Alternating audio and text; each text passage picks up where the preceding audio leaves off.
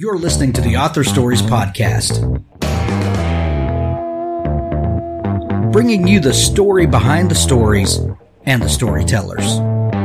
Margaret Weis, Terry Brooks, Sheena Kamal, Matthew Quick, JT Ellison, Walt D. Williams, Brad Thor, Cory Doctorow, Brandon Sanderson, Robin Mom, Ernest Cline, Jim Butcher, Charlaine Harris. Visit hankgarner.com for archives of all the shows. Today's guest is Well, thanks for joining me again for the Author Stories podcast, where I bring you the story behind the stories and the storytellers. Today, I have Catherine Raven on the show with me. She has an amazing new book. It's called Fox and I An Uncommon Friendship. This is one of the most unique books um, that I've read all year. And I know you're going to love it as much as I have. Uh, it's available everywhere now. Uh, when you're hearing this, you can go grab it at your local bookstore or grab it from Amazon, uh, wherever you like to to get books from. Fox and I, this will be a book uh, that you will not regret having, and you'll want to share it with everyone. Welcome to the show, Catherine. Uh, thank you. You are very welcome to my time. Catherine, we begin each show with the same question, and that question is What is your first memory of wanting to be a writer or storyteller? Well, I have to blame it all on J.R.R. Tolkien and The Hobbit. And I was very young when I started reading that book. The librarian, or maybe the teacher in my first grade class, I still remember her name, handed me this hardback book. It was so huge in my little hand, and I, I still remember the cover. It was white and black and green, very uh, simple, and a very big book. And I fell right into that book. I think if you've read The Hobbit, you know what I mean. Oh, it's yeah. just a complete universe that just surrounds you and coddles you and protects you. And I am still in love with that voice, that third person voice that so few people do anymore. But J.R.R. Tolkien wrote in third person, but not like a god above you, but third person and then still your friend. Every once in a while, he switches over to the second person. It's sort of a familial third person, and it's very difficult to do. And he's one of the few writers that can get away with writing about clouds. I hope I'm I can get away with it too because I live in big sky country. So a shout out to The Hobbit if you haven't read it. It's not too late. Absolutely. Um, Catherine, in more than a thousand episodes of this uh, show that we've done, um, more than a few people have have cited The Hobbit and and Tolkien as uh, as early influences, and and it doesn't matter who the author I'm talking to or what genre they write in. Um, so many people um, have been influenced by by Tolkien and those early stories. Um, it, it, it's it's really unique to me, and I find that fascinating that um, that that that book uh, and and that author specifically have had such a wide ranging and wide reaching influence. Um, what do you think it is about the types of stories, um, the the fantasy stories, the the stories about a, a world that is uh, maybe lost and gone, and that that we are are longing for in, inside in some way? What, what do you what do you attribute that influence to? Well, there's a couple of things. Keep in mind that we read these books when we were children and that they were books aimed for children. And I think, I hope people will feel like, uh, and thanks to the Fox, perhaps, I have also wanted to keep that childlike view of the world. I haven't wanted to be the jaded person, the bitter person, the look at all these awful things I fought my way through to get here. I've i've not wanted to be that person. I've wanted to throw all that aside and try to because that's that's where i was happy and that's what i loved. And i think too many of us have this big break this huge break between childhood childhood books and then adult books. And we forget about that imagination and that whimsy that that that we looked at the world with those eyes. Um, I also, of course, like Alice in Wonderland and the same kind of um, and the books of Narnia, of course, C.S. Lewis's books. It's that that that wonder, that belief, and I've also given a lot of thought to why Tolkien and The Hobbit was so influential, and yet today, as an adult for many, many decades, I just never touch fantasy. I just don't read it at all. It's a genre that doesn't do anything for me. So, why did that genre matter? Well, because in those days, it wasn't fantasy to me when I was seven years old. I still believed in Santa Claus.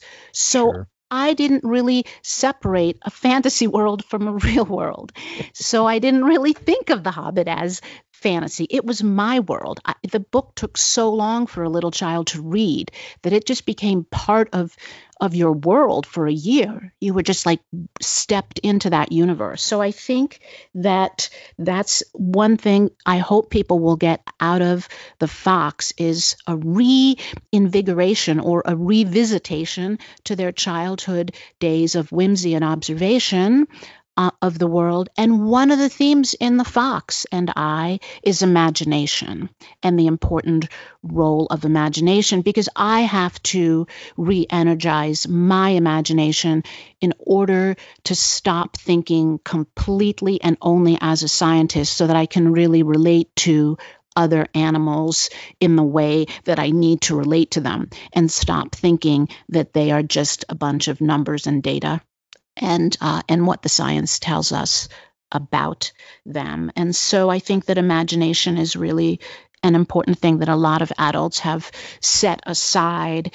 Um, there's a line I think in my book, and I don't remember the chapter when I'm talking about myself kind of having the little argument with the artist because he had drawn the swans incorrectly. and I was with my students at the Museum of Wildlife Art in Jackson I had been talking to them about the difference between a mute swan and a uh, your a trumpeter swan, and the artist had the beak color wrong actually, and so I went out to to talk to him about that to show off in front of my students since I had a PhD and the artist didn't. And when I finished talking to the artist, he said to me, actually, um, those are trumpeter swans in my painting, but they're very vain and they're pretending to be mute swans and uh, everybody laughed and i was very mad and i stormed off but later i realized that that he was right.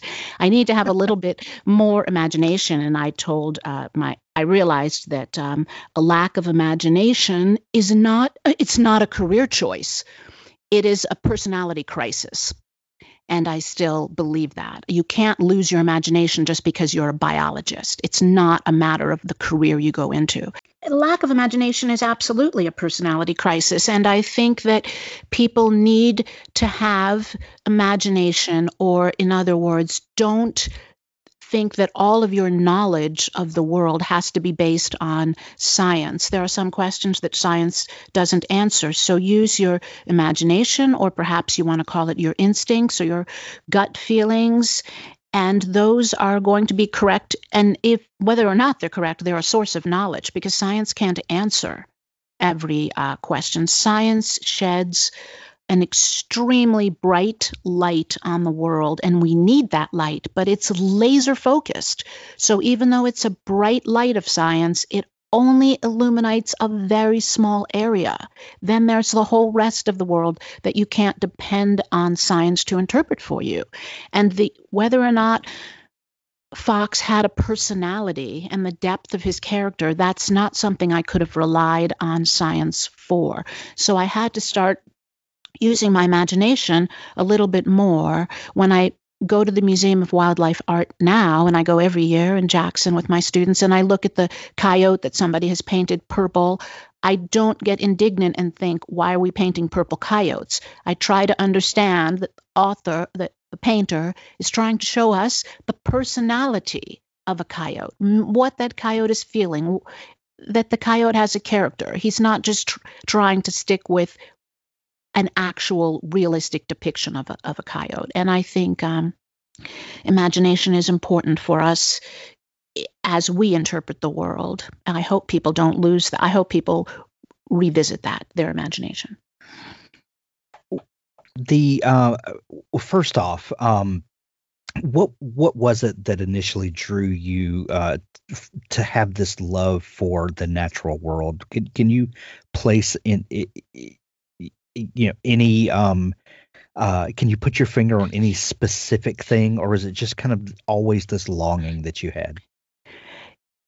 I think that it has been and always sort of a situation, but I do remember uh, wanting to be outside all the time. And I don't come from a family of people who are outdoor types people, but I remember even when I was young, sitting, uh, opening the window and climbing out and sitting on the roof. I loved being outside that much. And I liked getting into the woods and finding little tiny wildflowers. And I remember when new houses would start to be built, how crushed I would feel, even as a young person, that sense of humans coming in and paving over a wild area, even though in a suburb, I suppose it's only really semi wild. So I do think um, that deep inside us, we are country mice or we are city mice.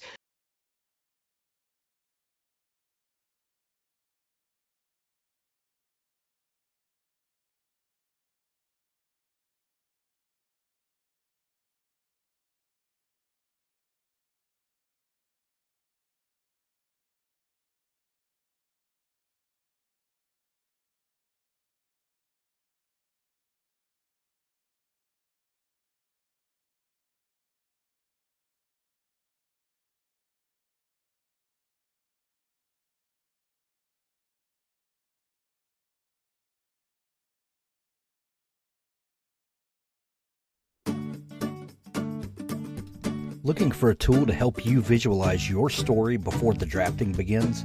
Plotpens is cloud based and optimized for any device. There's nothing to download. From the new writer who isn't sure how to tell their story to the veteran who can increase their productivity dramatically, we've had experienced writers lay out a detailed structure for several novels in a series in a matter of a few days. The app takes you through four steps of the process the concept or log line. Make sure you have a solid concept that you can keep coming back to throughout the process. The outline 12 beats and 3 acts, each has a description of what should be happening with examples. The board 40 cards. We take the 12 beats and add sub beats to those, breaking it down even further and being very specific about what should go into each. These also have examples and descriptions. Right. We take those 40 cards and turn them into a to do list. For a 50,000 word book, it's about two cards per chapter roughly. We have a beautiful editor built into the app. You can export your manuscript to a PDF anytime with the click of a button. Let Plotpens help you visualize your writing project. Use code HANK10 to get 10% off Plotpens. Plotpens.com.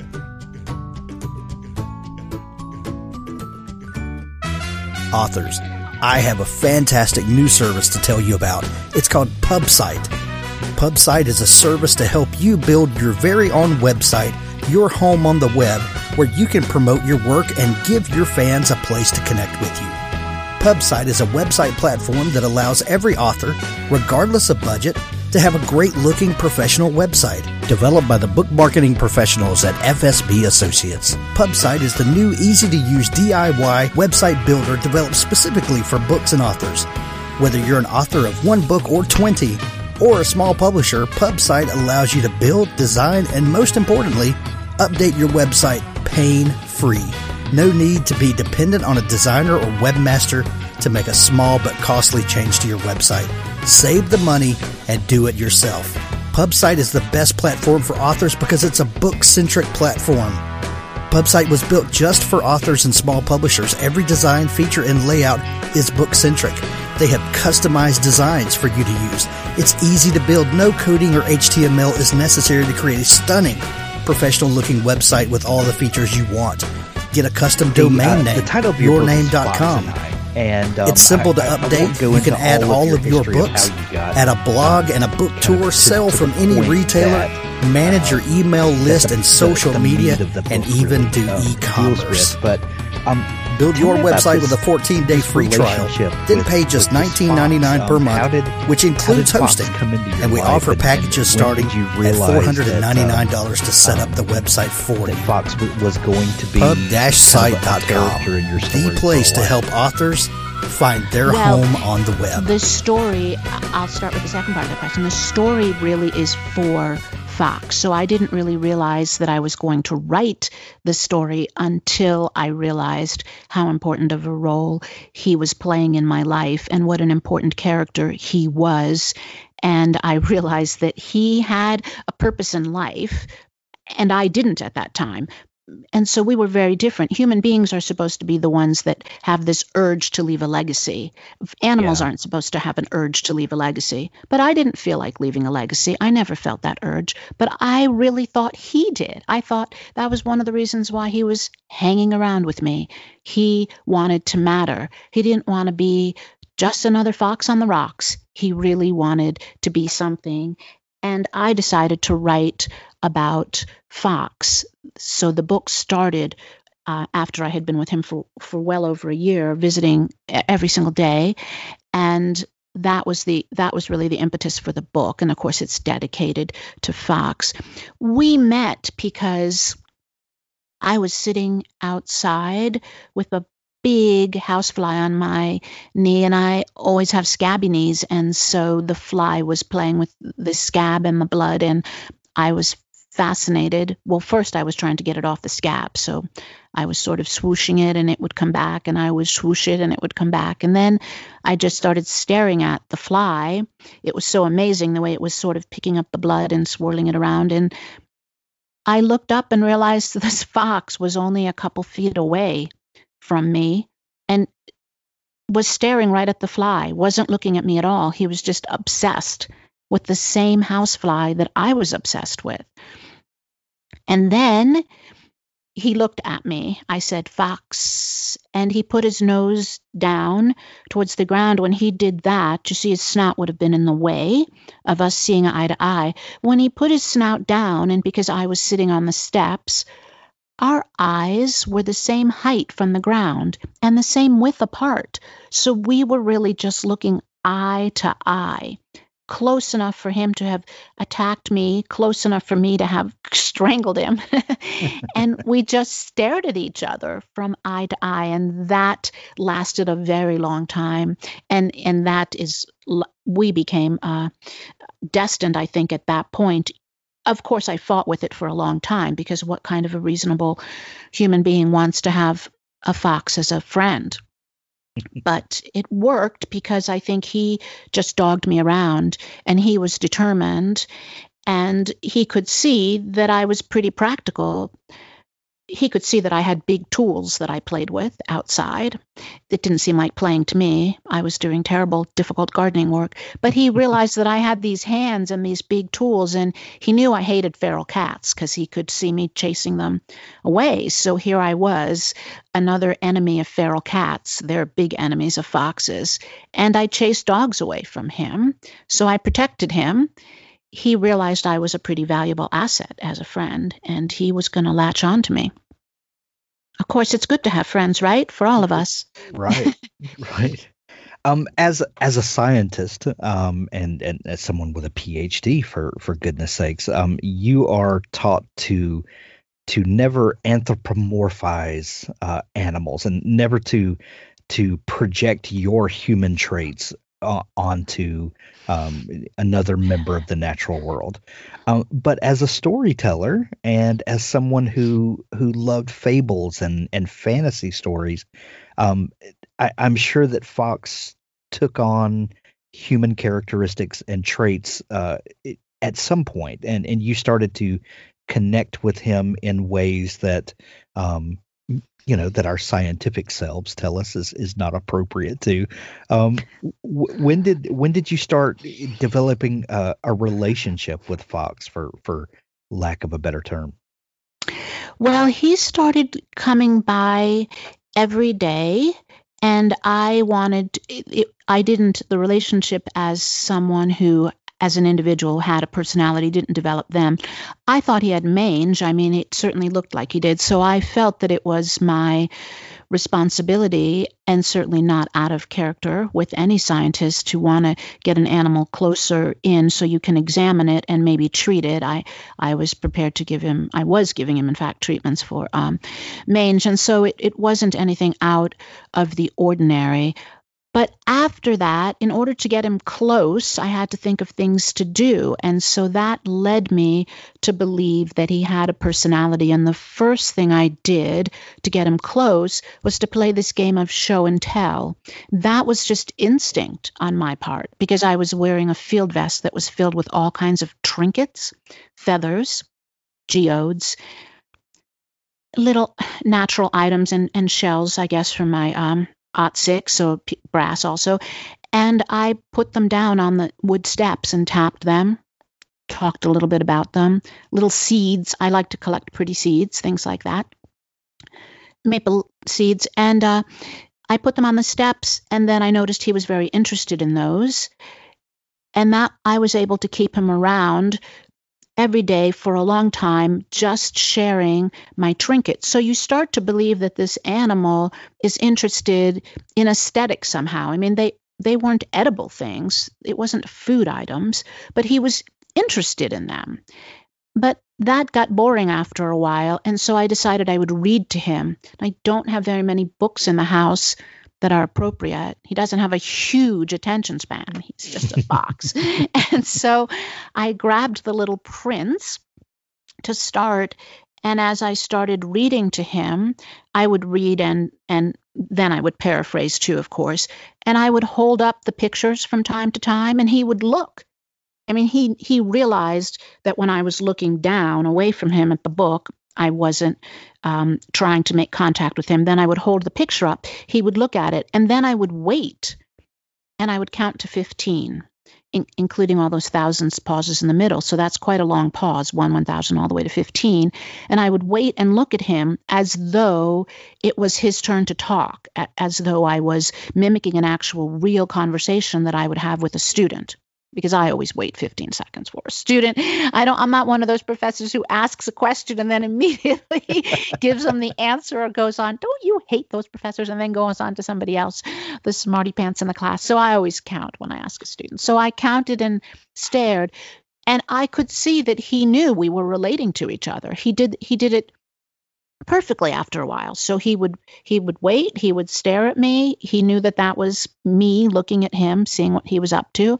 He was sitting and then i would go back to reading skipping through pages seeing what was going on. But i would read out loud and then i would paraphrase. So sometimes when i was paraphrasing i would stare right at him and I, at that point, that was the beginning of me starting to question this concept of anthropomorphism and whether it is really based on assumptions that are correct or that are valid. I mean, can we really assume that we know which traits should only belong to humans? And I don't think we really do know which traits only belong to humans. I think there are some traits that we consider uh, to be only for us, and yet other animals share those traits. I don't think we are as separate from other animals as we have chosen to believe.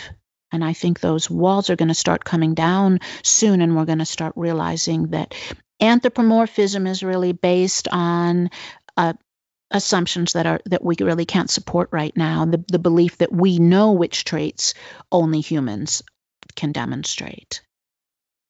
So catherine through these interactions uh, with fox and this the the the things that you learned uh, about him and and your relationship with him uh, at what point did you realize that this was uh, was a story that that you needed to record I think from talking to, eventually talking to my students about it, I knew I had to write about him, but it was going to be more encyclopedic kind of writing rather than an actual story with a beginning and a middle and an ending. And then I got up the guts to start talking to my students. It took a really long time because I was hiding this. I had to practice saying, my best friend is a wild red fox. And then um, that didn't go over well. I practiced it a lot, but then when I finally blurted it out at apparently the wrong time, then there really isn't any right time, is there, to say when you're a wildlife professor and you're saying my best friend is a wild red fox because the, and then they know of course that you have no other friends because who would have a best friend as a fox if you had any other friend. So it's obvious now that I have no friends except the fox. So that didn't go over well. But a few people started talking to me and showing interest. And I realized how many other people had similar stories from their past that they had been afraid to tell people about animals that they had let slip through their fingers. They almost thought maybe that deer at their aunt's summer house, maybe that deer wanted to connect with them, but they couldn't. But no, no, no. And they walked away. And they remembered that one fox and they walked away. And so I think that I started to realize it was a story, but it wasn't until, of course, after a few years when it was all over that I could see the beginning and the middle of the end because the ending um, has to do with me as much as the fox. And I didn't know that. I remember telling one of the professors at the University of Montana that I was writing this story about fox, and I uh, told her a little bit about. I gave her a little bit to read, and she said, "This actually isn't a story about Fox. It's a story about you. It's first person and it's true. And that makes it a memoir. And it took me a long, long, long time after she said that because I had a lot of respect for her. She's a very good writer to figure out how it could be a story about me. It was easy for me to figure out how it was a story about Fox, but it was very difficult for me to figure out how it was a story about me. I'm not the kind of person who really planned to put myself out there in the world he was that was one of the ways that he and I were very different from each other. So when you started recording it and and realizing that that it was a story and that that uh, that it was as much about you as it was about him, um, how did you go about kind of collecting all those thoughts and finding the narrative thread that would run through this? I think that storytelling comes pretty naturally to me the beginning, the middle, and the ending. And I think it's because I've been teaching for such a long time. And even though I teach ecology and biology and to undergraduates and graduate students, when they're writing their papers, when I'm asking them a question that I want a long answer to, I always say, Tell me a story. I always preface my assignments that way. Or when they're struggling, to give me the information I want so I can make sure they understand the concept, I always preface it by saying, Tell me a story. Tell me a story about how this weed changed the fire regime in this area. Always. And so I've been teaching my students to tell stories. I've been looking at their papers to make sure they have beginning, middles, and endings. So it's so much a part of my life that I think I could easily see the beginning and the middle and the ending as soon as I realized that it had to be a story that wasn't just about uh, Fox, that it had to be our story together. Fox and I is one of the most unique uh, memoirs that uh, that I've read in, in quite some time. Um, when when you finished writing uh, the book, did did you reflect on uh, on on what you had learned through the process, and, and did the writing of it and collecting these uh, these thoughts and these experiences did did did it uh, you, you know so often the writing of something um, teaches you you know almost as much as as reading something could could hope to convey. Um, what what did you gain personally from the recording of these stories? Well in terms of the craft of writing i can tell you that what i learned personally uh, was that i really love to write in third person that's a really wonderful that's a, the way that i like to show people a character. And i know that it's seems automatic for people to use first person when you want to show someone a character but i really fell in love with the process the more and more because section of course it's memoir so you're thinking first person. For those of you who haven't read fox and i of course it is mostly in first person because it's a memoir but the fox sections are in third person and the magpie sections and the ant sections and such they're in third person. And I came to understand how you can write third person almost as though it's first so that you're really in the mind of an, of your character of another individual. So that was what i learned about craft. And as far as what i learned about um, just writing, the the bad news is um, what I learned is that it is so difficult, even though stories are pretty automatic for me. I'm, I remember even giving it when it was just in a rough draft, showing it to someone, and no one ever had a comment about the arc, as they call it. And the arc was never a problem. The the, the flow of the book, uh, there were just you know grammatical things and craft things and make this longer and make this shorter, but. Um, the bad news is that it's very difficult to write when you have another full time professional job because your professional job, it's not a 40 hour a week job. You're not paid by the hour. And so we think that it's 40 hours a week, but we all know that we're always on call. And especially when you're responsible for college students and they're paying a lot of money for your time and they deserve your attention even if they need it on a Saturday afternoon.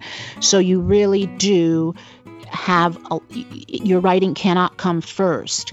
And I'm the kind of person who has, because imagination is so important for me, I like to have the book in my mind all the time. And you really can't do that when you've only got little teeny tiny blocks set aside for your writing. So that made it very slow and uh, and and tedious for sure. Fox and I is available everywhere now. When you're hearing this, you can go grab it at your local bookstore or Amazon. We'll put links to it in the show notes of this episode. Uh, Catherine, what an inventive book, and uh, we're recommending it to everyone this summer. Um, we're going to send everyone to pick up their copy. Uh, thank you so much for taking time to come on the show. Uh, you are so very welcome, and I hope I get to meet you and some readers at some face to face events. Absolutely. Authors, if you're looking for a partner to help ensure that your book is the best it can possibly be, look no further than Pico's House. Crystal and her staff make a conscious effort to be critical yet courteous. They also strive to make the business side of things run smoothly so that you can rest easy knowing that your manuscript is in capable hands. Whether you need beta reading, developmental editing, a manuscript critique, line editing, copy editing, or proofreading, Pico's House is the one stop shop for you. Check them out today at picoshouse.com to get started.